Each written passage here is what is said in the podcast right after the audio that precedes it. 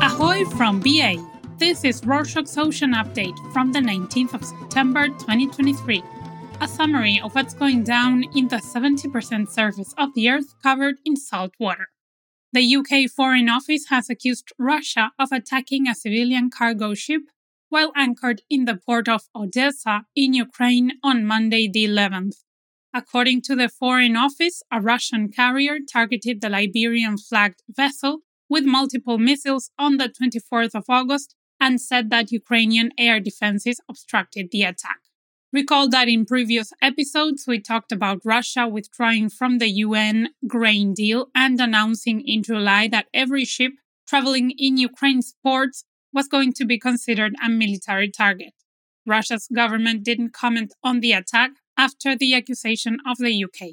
Another alleged attack on a cargo ship on Wednesday, the 13th of September. The United Arab Emirates reported the attack in the Straits of Hormuz in Oman's territorial waters. This comes at a time of tension between the US and Iran.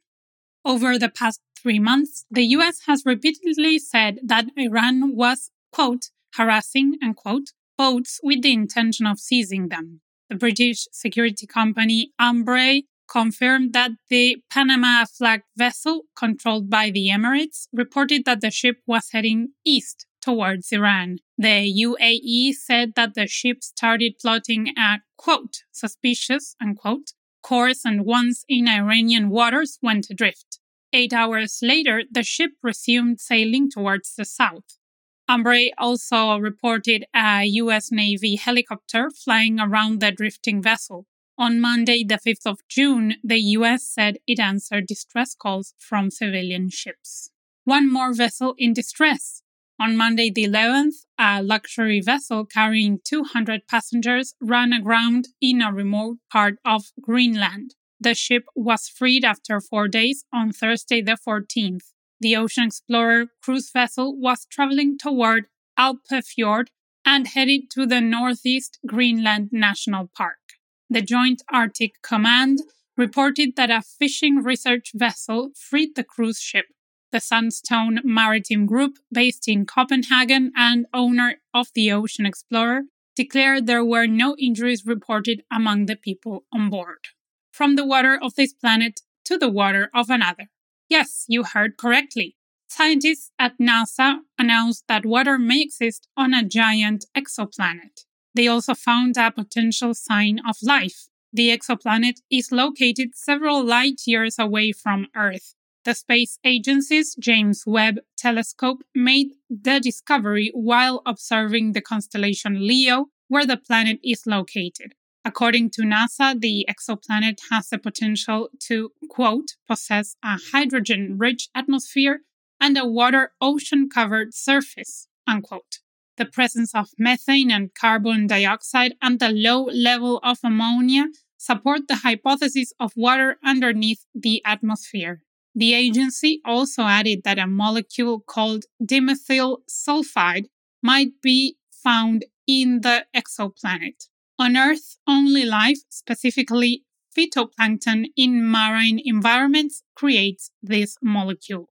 Since we came back to Earth, climate change is causing drastic changes for big fish in the sea like sharks and tuna. A recent study from Woods Hole Oceanographic Institution in Massachusetts said that 70% of the large species might lose their habitats in less than 80 years due to rising water temperatures. According to Cameron Brown, a marine scientist and author of the study, the increased water temperatures could cause a redistribution of the species in the ocean, or they could become extinct, changing the whole sea ecosystem. The loss of habitats could remove big fish predators and commercially important seafood from the ocean. He said that they are consistently losing habitats, and it's still unclear how they are responding to it. Still on climate change, a group of scientists from the University of Queensland's Australian Institute for Bioengineering and Nanotechnology is trying to create a new type of plastic with a 3D machine that can degrade in seawater within a month. The team has already created the first prototype that will be tested in water in the upcoming months. The challenge is to make plastic products that will dissolve in environments with low temperatures and abundant salt. There are already existing materials that break down over several months, but the crew of scientists is determined to shorten the process to only 1 month. The project has received $125,000 in funding from the Queensland Chinese Academy of Sciences Collaborative Science Fund, with the aim to accelerate the work in the next 2 years.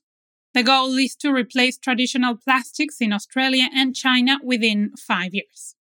In other news, Greenpeace released a report on Wednesday the 13th saying that there's overfishing in international waters and that countries should sign a treaty to protect the high seas.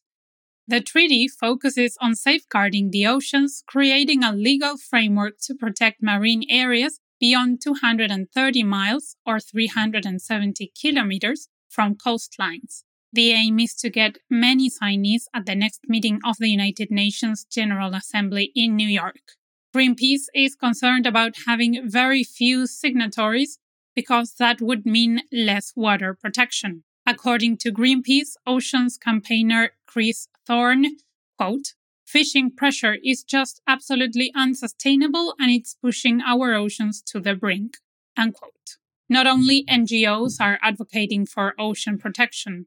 Leonardo Lin, an 8th grader at Van Damme Academy in the city of Aliso Viejo, California, recently published his first book, World of Sharks. The child is using his passion for sharks to advocate for marine species rights and ocean protection. 150 copies of the book were published this summer, and it is already sold out. However, more copies will be printed soon. In the book, the 8th grader analyzes interesting facts about his 10 favorite sharks, such as their diets and their habitats. He is donating the money earned from the book selling to marine education and non-profit organizations on conservation. Moving on, the town of Southampton in the US declared a state of emergency on Thursday the 14th to prevent a breach of Atlantic Ocean water into Shinnecock Bay. Large waves are forming because of Hurricane Lee and are putting at risk the coastline. The state of emergency concerns the areas of East Quogue, Hampton Bays, among other barrier islands, and will last until Monday the 18th. East Hampton closed all of its beaches in an attempt to protect its neighborhoods from flooding. In other news, World Manta Day was celebrated on Sunday, the 17th of September.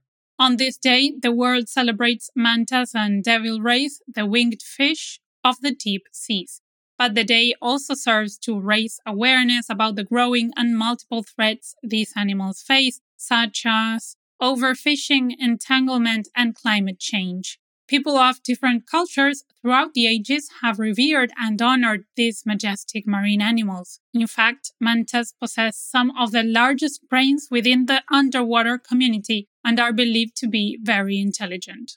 Closing with water sports, the K1 National Championship was held from Friday the 8th to Sunday the 10th of September at the Mountbatten Centre for Water Sports in Plymouth. On Friday the 8th, the race was cancelled for the day as a member of a competing crew had a medical emergency as soon as he went afloat. Out of respect for the injured competitor, the racing was postponed to the next day. On Saturday, the race was held in the afternoon as there wasn't enough wind in the morning to have a competition. Simon Hawks from the Police Sailing Club, or SC, won the gold medal in the first race, and Ian Duke from Datchet Water SC secured the first position in the second one. On Sunday, the winners were Ben Flower from Payton SC and Andrew Wilson from Datchet Water SC. Simon Hawks won the closing championship against all the winners of the other races. And that's it for this week. Thank you for joining us. Before we leave, we wanted to thank everyone who has been listening to us and welcome all the new subscribers. We are happy the Rorschok Ocean community is growing. However, we are also sad because we had to cancel our update about Venezuela due to a lack of audience and revenue, So please, if you enjoy the Rorshok Ocean Update, share it with your friends or on social media, or message us if you have any ideas on how to keep growing without including ads. Also, if you are feeling super generous today, you can financially support us with the link in the show notes. See you next week!